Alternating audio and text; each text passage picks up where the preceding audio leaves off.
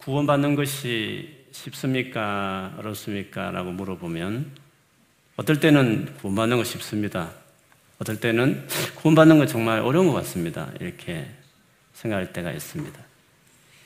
죄인인 우리가 하나님 앞에 심판받아 영원히 지옥에 가야 될 우리들이 하나님의 아들이 우리를 심판하실 그분이 오셔서 우리의 죄를 해결하기 위해서 십자가에 돌아가셨습니다. 믿으십니까? 확실치 않는 것 같아요. 믿으십니까? 하나님 아들이 죽었으면 그분이 죽었, 우리 죄를 위해서 죽었으면 문제는 다 해결된 것입니다. 그런 점에서 구원은 전적인 선물이고 우리가 뭐 할 것이 없는 하나님 은혜입니다. 그렇게 보면 구원받기가 얼마나 쉬운가 이렇게 생각할 수 있습니다. 그런데 그렇지만 어떨 때는 뭐 좁은 물 가라든지 어, 다 나를 믿는다 해서 구원받는 게 아니라든지 이런 말씀을 들으면 또 뭔가 구원에 가는 길 어렵게 여겨질 때가 있습니다. 예수를 믿으면 정말 구원받습니다. 완전히 구원을 받습니다. 그런데 예수를 믿는 게 뭐냐가 우리가 이해를 해야 됩니다. 예수를 믿으면 진짜 그렇습니다. 예수를 믿는 것이 뭐냐 하는 것입니다. 예수를 믿는다는 것은 예수님이란 그분께 전적으로 헌신하는 것입니다. 나를 위해 돌아가신, 나를 사랑하신, 나에게 모든 걸 바치신 그 예수 그리스도께 헌신하는 그거를 예수를 그분을 믿는 것입니다. 예수님을 그러니까 나의 주인으로 내가 평생에 의지하고 살아갈 구원자로 그렇게 받아들이고 그분을 섬기고 따라가는 것이 예수를 믿는 것입니다. 그렇게 믿으면, 그렇게 그분과 관계를 맺으면 그분의 죽음이 나를 위한 죽음이 되었어. 내가 더 이상 할 것이 없을 정도로 완전한 구원에 아, 이르게 되는 것입니다. 그러니까 예수를 믿는다는 것은 예수님 좋은 분이셔. 음, 예수님 하나님의 아들인 것을 알아. 그것이 예수를 믿는 게 아닙니다. 예수님 그분과 개인적인 관계를 어, 맺는 것입니다. 그분께 내 삶을 드리는 것, 그게 예수를 어, 믿는 것입니다. 그러면 내가 어떤 죄인이든지 간에 내 삶에 어떤 문제가 있든지 간에 다 용서받고 그분께서 내 삶을 새롭게 하실 수 있습니다. 그런데 만일에 예수님을 그렇게까지 섬길 마음이 없거나 준비가 되어 있지 않으면 예수를 믿는 것은 아니겠죠. 그런 점에서 예수님을 내가 어떻게 대하느냐, 어떻게 관계 맺느냐가 예수를 믿느냐, 이거를 우리가 이야기하는 것입니다. 만일에 예수님을 그렇게 믿으면 어떤 죄인이든 어떤 문제든지 값없이 거저 구원을 받습니다. 만일에 예수님을 이렇게 관계 맺었으면 구원은 너무 쉬운 겁니다. 그러나 예수님을 그렇게 관계 맺기에는 너무 어렵다. 그러면 구원은 어려운 것입니다. 만일에 예수님을 이렇게 내 삶을 다 워탁하고 좀 죽기까지 사랑하고 이것이 예수 믿는 것이라고 했을 때 어떤 분들은 진짜 예수 믿는 거 어렵습니다. 세상에 어떻게 그렇게 예수를 믿겠습니까? 라고 혹시 생각하는 분이 계실지 모르겠습니다. 그런데 여러분, 인간관계에도 있습니다. 인간관계도 그렇게 있습니다. 인간관계에도 진짜 자기 마음을 다해서 전심으로 관계 맺는 관계들이 많이 있습니다. 어렵지 않을 수도 있습니다.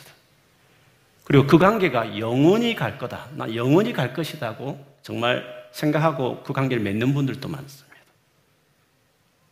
그 관계가 대표적인 관계가 부부 관계 아닙니까? 아마 나는 결혼해서 많은 사람들 이혼할 가능성이 많아라고 생각하는 분도 있겠지만, 자신이 없는 사람도 있겠지만, 아, 나는 절대 그런 일 없다라고 생각하시는 분도 있을 것입니다. 물론 상대가 내가 생각한 이상으로 사이코다 이러면 같이 갈 가능성이 뭐 힘들어지겠죠. 그러나 제너라스 정말 훌륭한 배우자면 이혼할 가능성이 많겠습니까? 같이 끝까지 갈 가능성이 많겠습니까? 끝까지 가는 가능성이 많은 거죠. 그런 점에서 진짜 예수님과 관계를 생명을 다하는 관계로 예수님도 나를 그렇게 생각하고 나도 예수님 그렇게 관계 맺었으면 이 관계는 영원히 간다. 내가 죽을 때까지 다른 건 몰라도 죽을 때까지 끝까지 갈 것이다. 그렇게 확신하고 그렇게 고백한다는 것이 어렵습니까? 쉽게 말하면 구원의 확신을 갖는 것이 어렵냐는 거죠. 몰라요. 가다가 어떻게 내가 부인할지도 몰라요. 그러면 그 관계가 처음부터 확실하지 않는 것이었죠. 진짜 사랑하는 관계라고 확인되고 결혼하기로 결정했고 정말 그런 인격이 살면 살수록 그렇다는 걸 체험하는 사람이라면 이 관계는 끝까지 간다. 그런 확신을 갖는 것이 그게 뭔 대단한 믿음이고 그게 뭔 대단히 어려운 거겠습니까?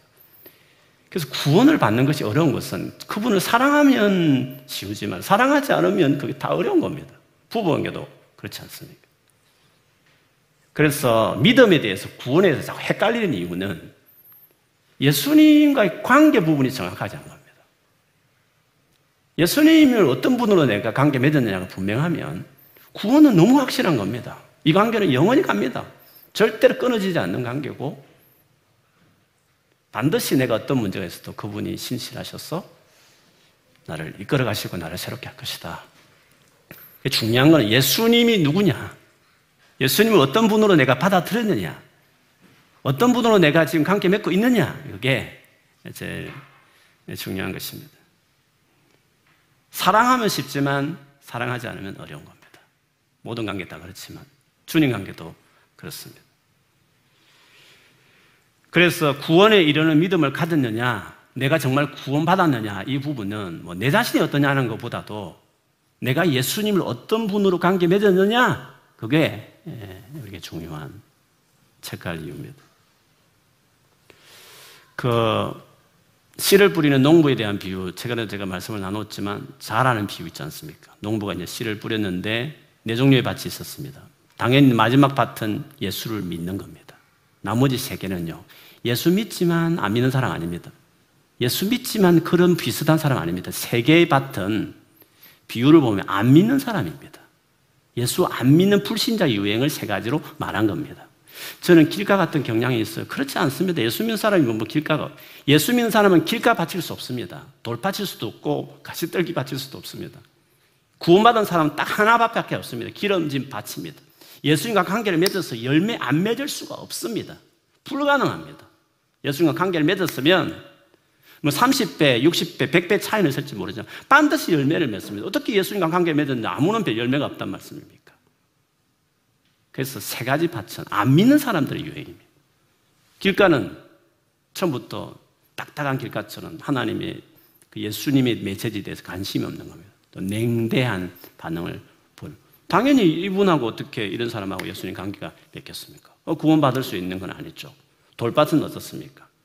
처음에 말씀을 들을 때 기뻤지만 막상 그 말씀 때문에 그 말씀대로 지키려고 하니까 어려움이 생겼을 때 부인했다 했습니다.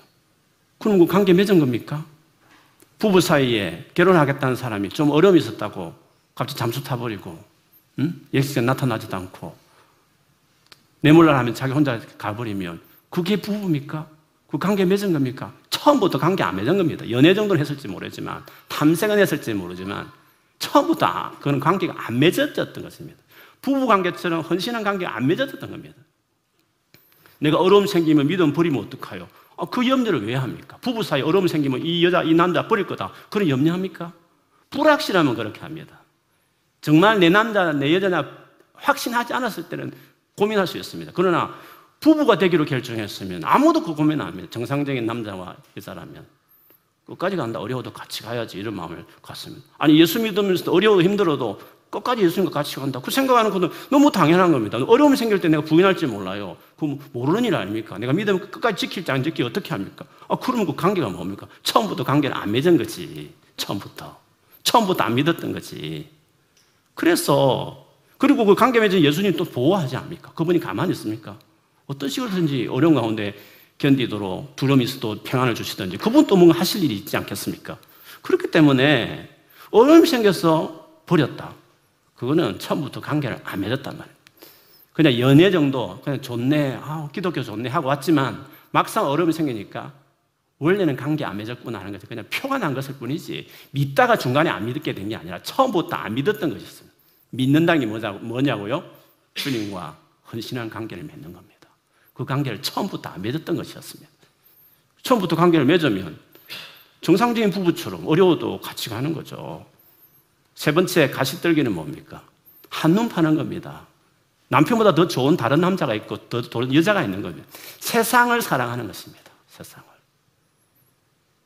예수님보다도 다른 게 사랑하는 게 많은 겁니다. 그 사람은 결혼한 겁니까? 딴 남자, 딴 여자에 대해 관심이 아주 호감이 많은데 결혼한 겁니까? 결혼 처음부터 안 한 겁니다.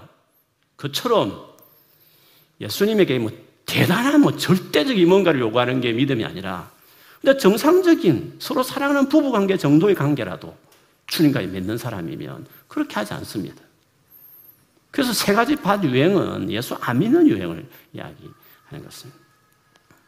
그래서 예수를 믿고 구원을 확신한 것은 어렵지도 않습니다. 주님을 정말 사랑하면. 적어도 결혼할 때 결심하는 정도의 결심이면 이 사람에게 내 인생을 다 맡기겠다. 이 사람과 어떤 경우도 같이 가겠다. 그 정상적으로 부부가 그런 마음을 결혼하듯이 그 정도로 예수님과의 관계를 정말 그렇게 맺었다면 끝까지 가지고 이 관계는 끝까지 믿음 부인하지 않죠. 끝까지 그분과 같이 관계 맺고 살죠. 그래서 구원받는 거죠. 그래서 구원을 확신하는 것은 정상적인 겁니다. 예수님을 사랑하는 사람이면. 모두가 구원을 확신하기를 축복합니다. 네. 예수님이 어떤 분이냐, 내게 어떤 분이냐를 보면 어, 되는 거예요. 우리가 일곱 교회를 보는데 그 중에 크게 보면 두 개로 나눌 수 있습니다. 지난주 네 개를 봤습니다. 네 교회의 특징은 돌밭 같은 경향을 가진 어, 상황입니다. 뭡니까? 박해가 왔을 때, 박해 왔을 때, 거기 어떤 뭐 정치적인 박해든지 당장 직장을 구할 수 없고 사업을 할 수 없는 경제적인 손실이든지 간에 그 어려움이 좀 왔습니다. 물론 큰 어려움일 수 있고 뭐 감당할 수 있는 어려움이 있었습니다. 어떻든 어려움이 왔을 때 그때 그 어려움이 왔다 해서 막 믿음을 버린다. 조금 어렵다. IMF IMF가 덮쳤다고 이혼을 해버렸다. 그럼 그 부부 관계가 도대체 어떤 관계였단 말씀입니까? 어려움이 있어 끝까지 가면 그 진짜 원래 그 어떤 믿음이었고 좀 어려움 왔다 해서 부부 관계를 끝내버리면 그 관계라는 것이 그만큼 약했다는 걸 이야기하겠죠. 앞에 지난번에 살폈던 네 교회는 이런 어려움이었습니다. 외적 박해, 로마 황제 숭배를 강요하는 정치적인 압력들이 있었고, 그 다음에 이방 신전에서 정기적으로 모여서 이렇게 파티를 벌리면서 장사를 하려면 적어도 취직을 하면 반드시 그 파티에 참석해서 어, 같이 동조하고 어울리고 또 인맥도 쌓고 그렇게 해야만 살 수 있었단 말이죠. 그런데 그런 실질적인 것에 주님은 그 싫어하는데 불구하고 그럼 예수님 관계가 중요하냐 아니면 그것이 중요하냐 그거는 본인이 결정하는 거죠. 근데 정말 예수님 관계를 탁 붙드는 교인들도 있었지만 그런 여러 가지 어려움 앞에서 믿음의 길을 버리고 굴복했던 교회의 교인들이 있었다는 거죠. 그들을 향해서 주님이 약속한 게 뭡니까? 누가 구원을 받는다 했습니까? 누가? 구원에 대한 표현이 많았습니다. 뭘 주겠다, 뭘 주겠다. 구원하겠다 이 뜻입니다. 누가 구원을 받어요? 이기는 자. 예수님 그 관계를 포기하지 않고 힘들고 어렵지만 경제적으로 살기 힘들지만 끝까지 예수님 관계를 이혼하지 않고 끝까지 나 이혼하지 않겠다. 끝까지 간다. 이렇게 하면 구원받는 것입니다. 중간에 이혼하겠다. 그건 처음부터 그 관계가 제대로 된 관계 아니었습니다. 구원에 이를 만한 관계가 아니었단 말이죠. 그러니까 구원을 받지 못한 건 너무너무 당연한 것입니다. 오늘 보고 싶은 교회는 새 교회는 가시떨기 같은 성향입니다. 쉽게 말하면 세상에 너무 많은 풍요와 세상에 너무 좋은 것들에 대해서 이것들을 뒤로하고 예수님을 최고로 생각할 것이냐 아닐 것이냐의 기로에 서 있었던 거죠. 먼저 사데교회를 보면 사데교회는 조금 전에 앞에 이 교회 바로 앞에 두아디라에서부터 한 48km 정도 남쪽에 있는 교회입니다. 도시였습니다. 세계사로 본다면, 역사로 본다면, 어, 아주 고대, 고대의 리디아라는 왕국이 있었습니다. 터키 본다면 반 정도 됩니다. 리디아 왕국이 있었는데 그 리디아 왕국이 고대 유명한 왕국이었는데 그 리디아 왕국이 왜 유명해지냐면 금은을 가지고 화폐를 만든 최초의 어, 왕국이었습니다. 그 화폐가 이제 그 주변을 통용되기 시작하면서 또 금은이 많이 나오는 지역이었어요. 그러다 보니까 그것이 이제 재정이 되고 경제가 되어서 그 일대에 이제 부를 그걸 축적하게 되게 되었습니다. 그리고 이 어, 사대라는 이 도시가 위치한 곳이 어디냐면 트몰루스라는 산이 있다고 합니다. 그산 봉우리입니다. 산면이 450m 높은 절벽이 이루는 그 위에 그게 도시가 있는 겁니다. 한쪽이 이제 통로가 있는데 한쪽도 남쪽인데 그것도 계곡으로 되어 있습니다. 그러니까 적군이 아무리 쳐들어와도 사면은 450m 엄청난 높이 아닙니까? 그 어떻게 정복합니까? 올라가기도 그렇고. 그리고 나머지 있는 길도 계곡이다 보니까 딱 그것만 막아버리면 아무도 그 요새를 점령, 점령할 수 없는 거죠. 그리고 리디아 왕국 때 그 수도였습니다. 그리고 금원 같은 아주 부자, 아주 그런 어, 동네였습니다. 그 도시에 있는 교회였으니까 당연히 풍요를 누리는 교회였습니다. 그래서 오늘 주님이 교회를 향해서 하신 말씀을 보면 1절에 보면 네가 살았다 하는 이름을 가졌어. 살았다 하는 이름을 가졌다. 이름이라는 것은 네가 유명하다 이 말입니다. 사대 교회는 살아 있다. 대단한 교회다. 명성이 있는 그런 교회였다는 것입니다. 돈이 많고 자연히 교회 여러 가지 이벤트와 사역을 많이 했을 것입니다. 소문이 자자해서 이름이 있었습니다. 살아있는 교회야, 대단한 교회야라는 이름을 가지고 있었다는 것입니다. 주변 교회를 볼 때 다 대단한 교회로 보여졌습니다. 돈이 많은 그런 교회였습니다. 이 교회의 문제는 그런데 외적인 박해가 아니었습니다. 앞에 말한 내 교회가 겪었던 뭐 그런 박해나 사회적 압력이 있는 교회도 아니고 이단도 있는 것도 아니었습니다. 그 교회의 문제는 영적으로 죽어 있는 게 문제였습니다. 그래서 반복해서 말하기를 1절에도 죽은 자다 너희는 그리고 2절에 보던 그 죽게 된 것. 좀 죽어가고 있는 그거 하면서 그들의 상태를 이렇게 이야기했습니다. 그러니까 많은 부를 누리고 있는 부자교였지만 영적으로 완전히 죽었습니다. 그것이 도덕적인 타락으로 이어졌습니다. 세상과 똑같이 비슷하게 죄를 짓는 겁니다. 그래서 네 행위에 온전한 걸 찾지 못했다고 말했고 옷을 더럽히지 않는 사람이 소수가 있다. 옷을 더럽히지 않았다는 것은 옷이라는 것은 성도들의 거룩한 행실을 말하는 거잖아요. 그런데 그 더럽히지 않은 사람이 몇, 몇 명밖에 없었다는 것이죠. 그 많은 교인들을 가진 교회에 불구하고.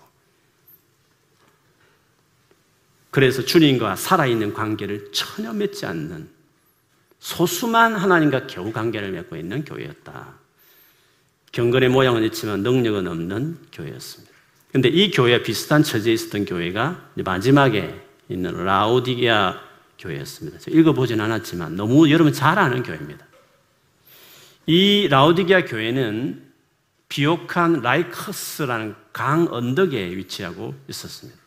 에베소라는 아주 잘 사는 해변가에 있는 그 도시와도 연결되어 있었기 때문에 이 에베소에서 이 라우디아게를 지나서 그다음 오른쪽 그 수리아 동쪽 수리아로 가는 통로와 같은 위치에 있었기 때문에 에베소와 못지않게 대륙에서 상업과 무역으로 활발한 곳이었습니다. 당연히 엄청난 부유를 부유한 도시였습니다. 얼마나 부유한지에 대한 한 가지 이해는 AD 60년에 큰 지진이 나타났어요. 일대 모든 도시가 다 무너졌습니다. 그래서 로마가 당연히 돈을 많이 들여서 다시 재건하겠다고 지원해 주겠다 했을 때 라우디아 교회는 괜찮습니다. 우리 스스로 합니다 하고 거절할 정도였습니다. 그만큼 돈이 많은 어, 도시였습니다. 그 도시의 주 산업은 세 가지였습니다. 이 세 가지는 예수님 말씀에도 연결되어 있습니다. 은행하고 금융업이 발전돼 있었습니다. 그리고 묘직물, 즉 검고 윤기 나는 양의 털로 만든 묘직물 제조업으로 유명했습니다. 어복과 양탄자를 많이 생산했습니다. 셋째는 의학 공부를 하는 학교가 있어서 약품을 생산했는데 특별히 그 지역에 나오는 돌을 빻아 만든 안약으로 유명했습니다. 이런 수많은 부가 영적으로 비참한 상태에 놓이게 한 거죠. 그래서 여러분 너무 잘 아는 요한계시록 3장 15절 16절에 그 교회를 향해서 주님 이렇게 말했습니다. 내가 내 행위를 아노니 내가 차지도 아니하고 뜨겁지도 아니하도다. 내가 차든지 뜨겁든지 하기를 원하노라. 내가 이같이 미지근하여 뜨겁지도 아니하고 차지도 아니하니 내 입에서 너를 토하여 부리려. 내가 말하기를 나는 부자라. 부유하여 부족한 것이 없다 하나 내 공고한 것과 가련한 것과 가난한 것과 눈먼 것과 벌거벗은 것을 알지 못한도다라고 주님이 말씀하셨습니다. 이 미진하고 차지, 않고 덥지도 않은 미지근함에 대한 것은 이 라우디게 도시가 처한 그 물, 물의 상황과 너무 비교, 비슷했습니다.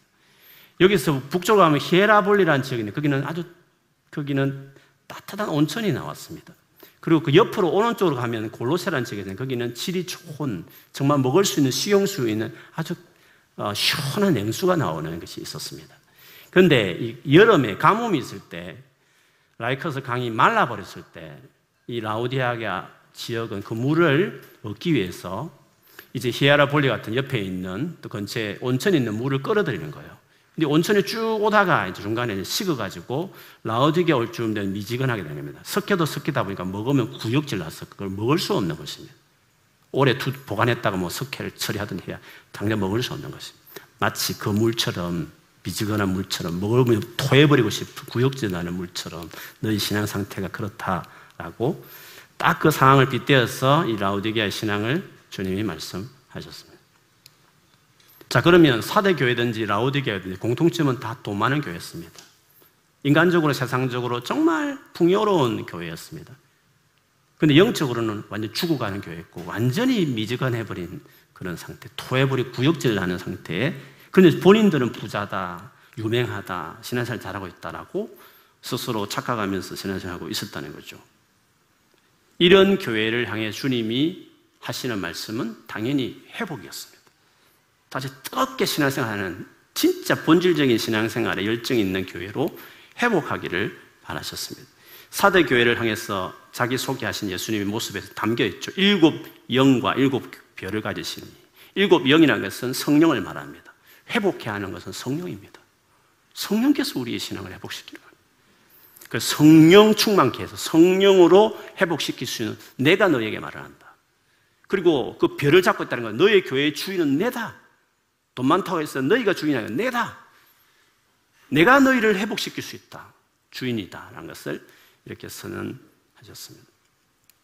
그러면 주님은 이렇게 회복시킬 수 있는 주님께서 이들에게 회복할 수 있는 길을 제시했지 않겠습니까? 어떻게 해야만 이들이 회복될 수 있을까요? 만일 우리 가운데서 그런 데로 어려움도 없고 영국 와서 공부하고 일할 정도면 그런 대로 세상적으로 봤을 때 잘 나가는 사람들이 그래도 비교해보면 그런 사람들이 모였는데 풍요롭고 여러 가지 어느 정도 그래도 괜찮은 우리들이 모였을 때 늘 빠질 수 있는 어려움이 뭡니까? 박혀도 있는 것도 아니고 사회적 압력도 있는 것도 아니고 무슬림 지역에서 신앙사는 것도 아니고 이렇게 편안하게 마음껏 예배할 수 있는 우리들이 안일해질 수 있고 풍요에 쳐져서 세상을 향해서 막 나갈 수 있는 그래서 영적으로 다운돼 버리고 적당히 죄를 지으면서 이렇게 세상 사람들처럼 그 비슷하게 살아갈 수 있는 언제나 여지가 있는 우리들 그러면서 교회만 잘 나오고 유명한 이름 난 교회가 다니면 저절로 자기도 신앙이 좋은 줄 알고 착각하면서 살아가는 그런 위험에 빠질 수 있지 않겠습니까? 최근에 내가 봐도 영적으로 다운된 것 같아. 주님과 교제가 막히는 것 같아. 기도해도 뭔가 시원하지도 않아. 답답해. 눌려 있는 것 같고, 막 계속 제도 못 이기는 것 같고, 막 헤매고 있는 것 같고, 뭐 그런 영적으로 완전히 거의 죽어 있는 것 같이 된. 그래서 늘 예배 회복을 원합니다. 막 회복 충만하기를 원합니다. 뜨거워지기 원합니다. 막 회복을 바라고 있는 우리들이 있다면 어떻게 해야 될까요? 주께서 이런 교회를 향해서 지금 하신 말씀이 뭐였냐 하는 거죠. 3절을 보시면 사대 교회를 향해서 이렇게 말했습니다. 그러므로 그 문제를 해결하기 위해서 회복할 수 있는 일곱 영을 가진 내가 너에게 이야기한다고 하시면서 결국 하신 말씀이 뭐였습니까? 그러므로 네가 어떻게 받았으며 어떻게 들었는지를 생각하고 지켜 회개하라고 말했습니다. 여기서 중요한 말이 뭡니까? 어떻게 네가 받았으며 어떻게 들었는지를 생각해 보라는 것입니다. 그러니까 저들에게 회복할 수 있는 이미 주어졌었습니다. 옛날에. 이미 그들이 그걸 받았다는 거죠. 그리고 그것에 대해서 들었다는 것입니다. 네가 예전에 받은 것을 생각해봐라. 이전에 네가 들었던 것을 생각해보고 그게 맞춰서 떠났던 것을 돌이켜 회개하고 그걸 지키라는 것이었습니다. 그러면 이전에 이 사대 교회가 받았던 것이 뭐였을까요? 들었던 것들이 뭐였겠습니까? 복음. 예수 그리스도의 복음. 그것을 그들이 들었고 받았던 것이었습니다. 예수님에 대한 가르침 그것이었습니다. 여러분 회복이란 건 별 것 아닙니다. 가지 처음으로 돌아가는 것입니다. 처음이 뭡니까? 처음이 예수 그리스도 그분의 십자가의 죽음, 그분이 왜 오셨는지 근본적인 그 복음에 대해서 깊은 묵상. 내가 왜 예수를 믿으며 예수를 믿는 게 뭐며 예수 믿는 우리 어떻게 살아야 되며 그런 거 아주 기본적인 거 예수님에 대한 가르침이 아니었습니까? 그거를 그걸 받았던 거, 들었던 걸 곰곰이 생각해 보는 것입니다. 정말 나는 거기에 입각해서 내 삶을 지금 살고 있는가? 아니면 뭐 그거는 그렇다 치고 뭐 그래서 천국 간다 치고 일단 지금 잘 살아보는 거야. 일단 일단 지금 뭔가 열심히 살아보는 거야. 그렇게 막 멀리 멀리 가버렸는지 진짜 기본적인 예수 그리스도의 복음에 대해서 내가 여전히 그것이 구원의 감격. 예수님 나를 위해 어떻게 돌아가셨고 내가 하나님의 자녀가 되었고 내가 이 예수를 위해서 어떻게 사랑하고 이 예수님 어떻게 내가 이 사랑을 전할 것인가에 대한 아주 근본적인 그 아주 엑기스 처음 들었던 그 복음 받았던 그 복음 그것을 생각하고 거기에 내 인생을 맞출 때 회복이 어, 되는 것입니다. 이렇게 할 때 뭡니까? 일깨워 만일 일깨우지 아니하면 도둑같이 내가 이럴 것이다. 어느 때 내가 일말는지 알지 못할 것이다. 3절에 말했는데 일깨워 깨어나는 게 중요한 거죠. 잠자고 있고 죽어가는 건데 깨어나는 것인데 복음으로 돌아갈 때 깨어난다는 것입니다. 다시 영혼이 막 이렇게 회복된다는 것이죠. 그렇게 하지 않으면 그렇게 깨어나지 않으면 주님이 도둑같이 임할 것이라고 말했습니다. 이거는 또 역사성이 있습니다. 이 난공불랑인데 하여튼 어떤 사연이 있어서 그 들어가는 어떤 길을 루트를 알게 됐어요. 그 사대 군인의 실수로 이렇게 군화를 이렇게 뭘 쓴 것을 떨어뜨렸는데 그 군인이 그걸 죽기 위해서 급한 나머지 죽, 죽으로 내려왔어요. 그래서 밑에 있는 군인들이 페르시아 군인들이 아, 저 올라갈 수 있겠구나. 그걸 캐치한 거였어요. 그래서 아주 용맹한 사람들을 그 루트가 있다는 걸 깨닫고 올려보내가지고 문을 열고 합력했거든요. 그 깨어있지 않는 군인, 한눈 팔던 군인, 안일하게 있던 그 군인들이 그 깨어있지 못하는 바람에 그 점령당했다는 거죠. 그처럼 아주 기본적인 건데 튼튼한 성백 같은 어떻게 보면 유리한 입장에 있는 복음인데 그 복음을 떠나버리면 이렇게 일순간에 무너져 버리는 그 요처럼 된다는 거죠. 그래서 주님께서 깨어있으라. 다시 복음으로 돌아가라고 이야기했습니다. 라우디아 교회, 비슷한 처지에서는 라우디아 교회를 향한 예수님의 건면은 비슷할까요? 3장 18절에 보면 내가 너를 권하노니 내게서 저 예수님 내게서 불로 연단한 금 금융업이 발전했댔죠.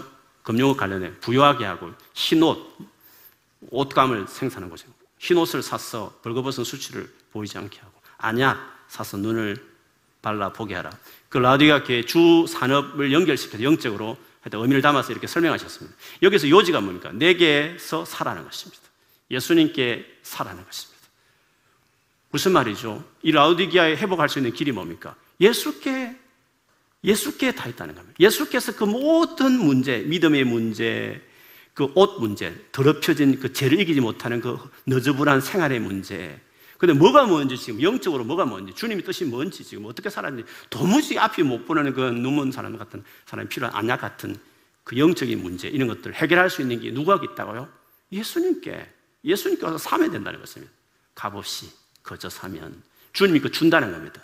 강한 믿음 주시고 죄 안 짓도록 깨끗하게 너를 네 인생을 세우고 어떻게 살아야지 내가 분별할 수 있는 능력도 내게 줄 것이고 누가 준다고? 예수님께 준다는 것입니다. 예수님께서 내게 오라 이렇게 말씀. 회복의 길이 뭡니까? 특별하지 않습니다. 예수께 가는 것입니다. 복음 기본적인 그 복음 예수께 가기 시작할 때 회복이 이루어진다. 그렇게 이야기했습니다. 예수께 가야 수고하고 무거운 짐을 다 내려놓고 힘을 얻을 수 있는 것입니다. 3장 20절 너무나 유명한 구절이죠. 여기도 보십시오. 예수님과의 만남이 얼마나 중요한지 이렇게 강조하지 않습니까? 볼지어다 내가 문 밖에 서서 두드리느니 누구든지 내 음성을 듣고 문을 열면 내가 그에게로 들어가 그로 더불어 먹고 그는 나와 더불어 먹으리라 하셨습니다. 이것도 당시에 라우디기아의 주 산업들이 다 시장이 많았습니다. 시장에서 사십시오, 사십시오 했습니다. 그처럼 너의 궁극적으로 귀한 가치는 나에게서 사야 된다. 내가 장터다. 나라는 장터에 와야 된다고 말씀하셨습니다. 그런데 어떤 사람들은 어, 사러 오지 않고 날이 저물어 버리면 시장이 문을 닫지 않습니까? 근데 어떤 상인들은 열심히 있어가지고 그 물건을 남은 물건을 들고 집집마다 문을 두드리면서 이 귀한 물건을 사세라고 그렇게 판매하는 상인들이 있었다는 거죠. 마치 그것에 예수님을 자기를 비교하셨어. 나는 네가 올 행편이 안 되면 그런 의지도 없으면 내가 찾아간다. 찾아가서 네 문을 두드리고 열었어. 열었어. 이때는 아예 본질을 말해. 나를 영접하라. 아예. 걸다 가지고 있는 나를 너희 삶에 모셔라고 이야기를 했습니다. 뭐 전도량이 그런 거죠. 스스로 교회 올 행편이 아니고 예수님을 들었고 만날 장소에 올 행편이 안 되면 가서, 가서든지 우리가 가가지고 상인이 우리가 가가지고 주변 사람 길거리든 어디 가든지 가지고 우리 만나는 사람들이 가가지고 이 예수님을 믿으라고 예수님을 받아들이라고 우리가 소개하는 것과 유사한 것이라고 이야기할 수 있습니다. 그러니 사대 교회나 라우디기아의 특징 공통점이 뭡니까? 다 풍요에 쩌어서 신앙적으로 다운되고 죽어 있고 느슨하고 아니라는 그들에게 잠자고 있는 그들에게 깨울 수 있는 방법이 뭡니까? 복음을 다시 생각하고 상계시키고 예수께 가기 시작할 때 아주 근원적으로 그 삶의 모든 것들이 회복되고 변화되고 달라진다는 것을 이야기하고 있습니다. 그러므로 개인이든지 교회든지 깨어나는 길, 영적으로 다시 살아나는 길은 새로운 진리를 들어서가 아닙니다. 그동안 무관심하게 여겼던 그 복음으로 돌아가는 것입니다. 아, 다 알아요. 예수님 다 알아요. 그렇게 하지 말고. 다 알아도 뭡니까? 예수께 헌신합니까? 예수를 사랑합니까? 그 예수님 관계에 정말 헌신하냐 말이죠. 그분을 만나기 위해서 아침 일찍 일어납니까? 관계 헌신하지 않는다 말씀이죠. 그분의 관계, 그 예수께 돌아갈 때 개인이든지 교회가 살아나게 무관심했던 그 복음으로 돌아가는 것입니다. 그리고 복음이 요구하는 당연히 요구하는 가르침 따라 내가 살아가는 것입니다. 복음을 계속 가까이 하면 가슴이 뜨거워지는 것입니다. 영혼은 살아나고 또 충만케 되는 것입니다. 삶의 의욕이 생기게 되는 것입니다. 그것에 대한 확실한 예가 있습니다. 그건 전도자입니다. 여러분 전도자들 다 보십시오. 좀 무례하게 보이는 것 같고 진짜 어, 뭐 진짜 담대 뭐 하여튼 우리가 보기에는 너무 일상적이 않지 모르지만 겁도 없이 막 외치는 전도자들을 보십시오. 그들이 그렇게 되기까지 왜 그렇게 되었어요? 전도하면 가장 큰 유익은 복음에 집중하게 되는 것입니다.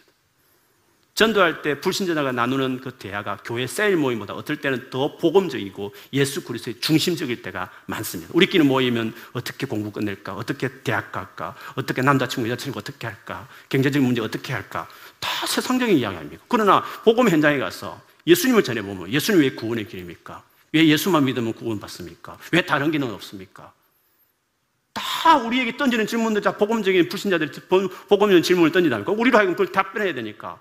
계속 복음적인 이야기를 하지 않습니까? 답변을 잘 못하고 오늘 하면 패배감이 서 나는 왜 이렇게 뭘 모를까? 나를 믿어. 돌아와서 고민하다 보면 계속 생각이 지어지지 않으니까 계속 고민하다 보니까 그 부분을 또 답을 어느 날 찾게 되고 정답을 찾게 되고 복음에 대한 인포메이션을 계속 자기가 확보하기 시작하는 거죠. 그럼 결과적으로 복음이 더 뜨거워지는 거 아닙니까? 전도하면 전도할수록 불신자들 질문이 나라가 대답하게 만드니까 계속 그들은 계속 복음에 대해서 생각을 해봐.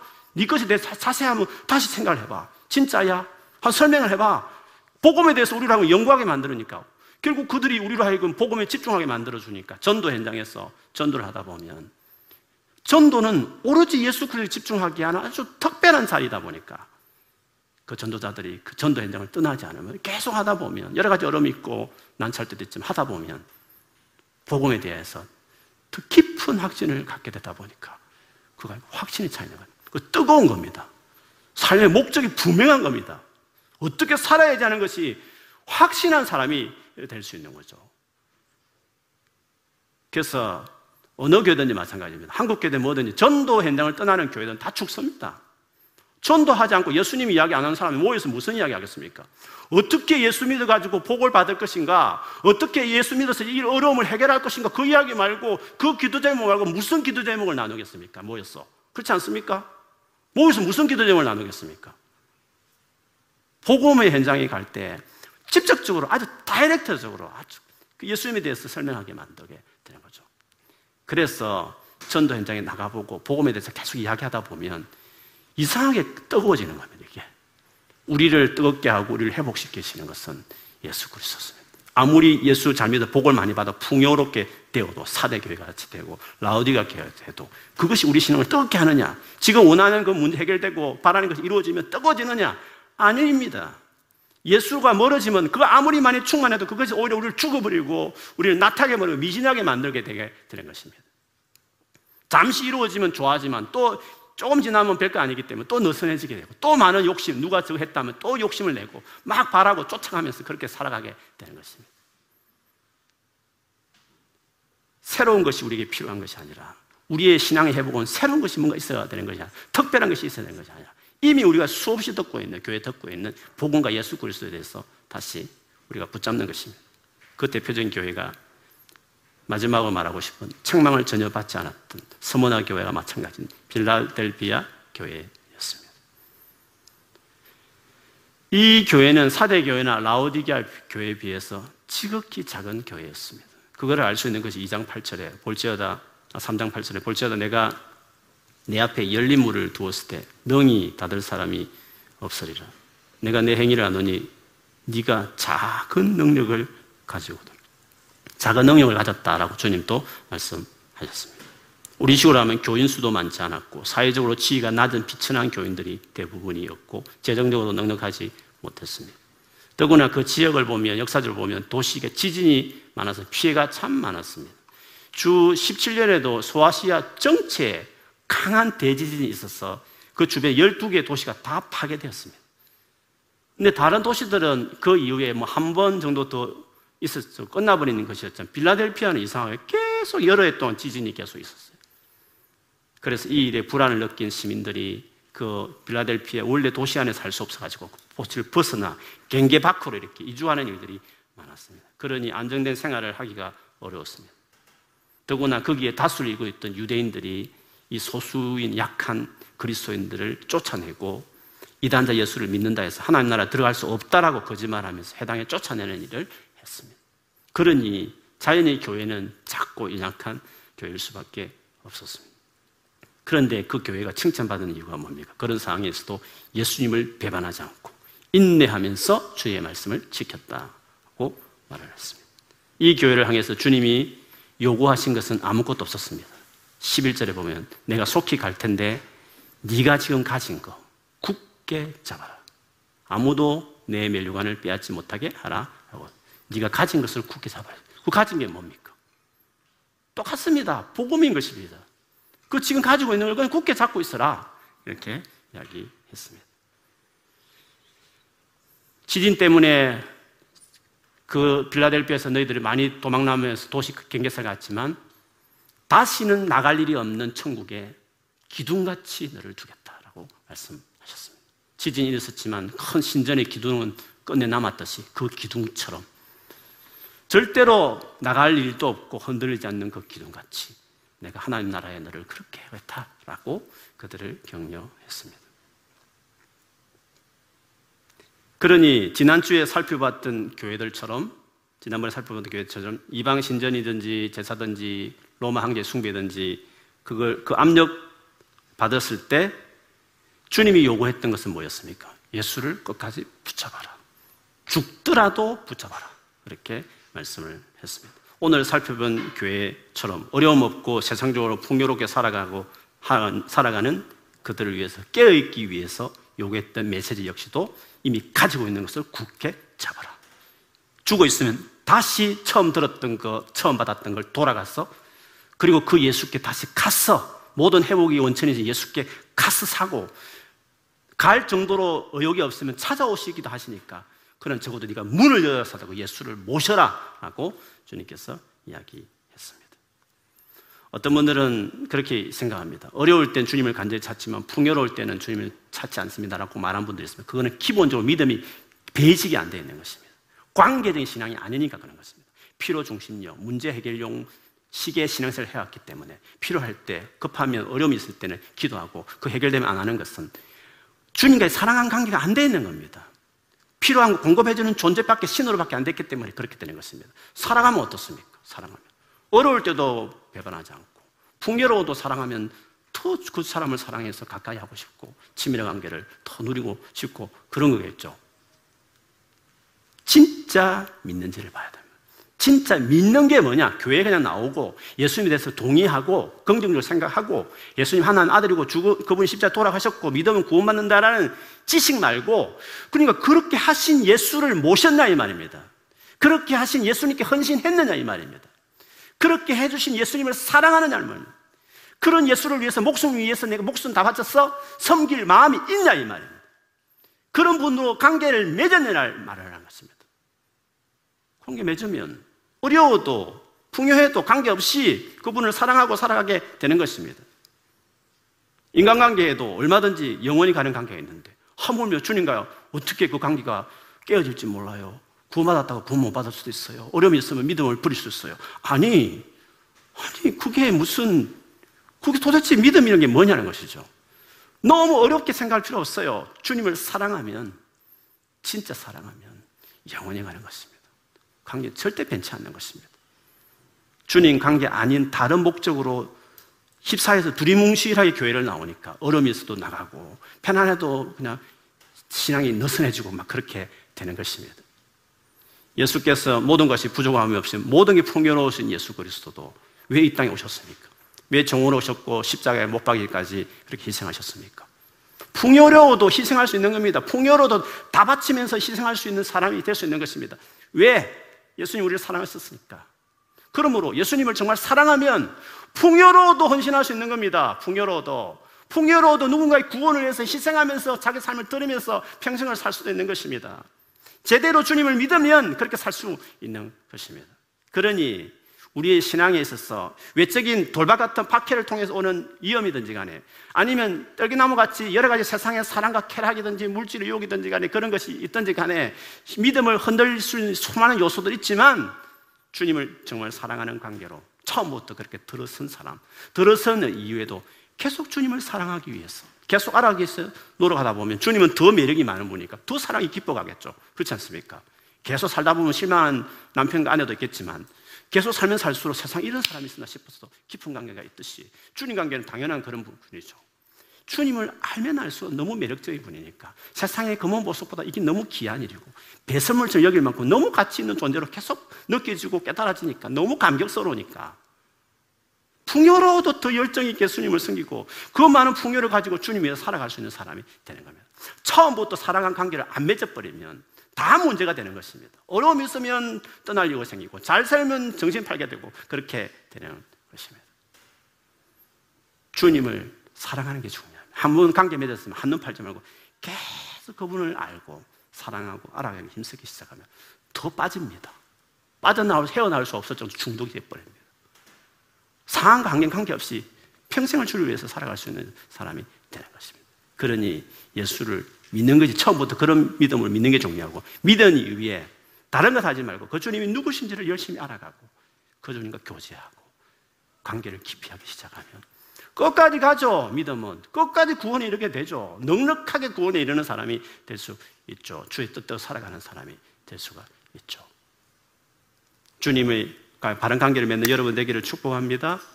그리고 관계를 맺었으면 다시 해이해졌으면 그 관계 다시 돌아가고 돌아간 이후에 이제는 한돈 팔지 않고 예수 더 붙들고 예수님 더 알아가기를 힘쓰면 풍성한 삶을 한눈 팔지 않고 마지막까지 달려가는 사람이 될 수 있을 것입니다. 제가 이제 50 중반이 돼도 이 정도 뜨거웠으니까 앞으로 한 20 몇 년만 잘 나가면 되는 거 아닙니까?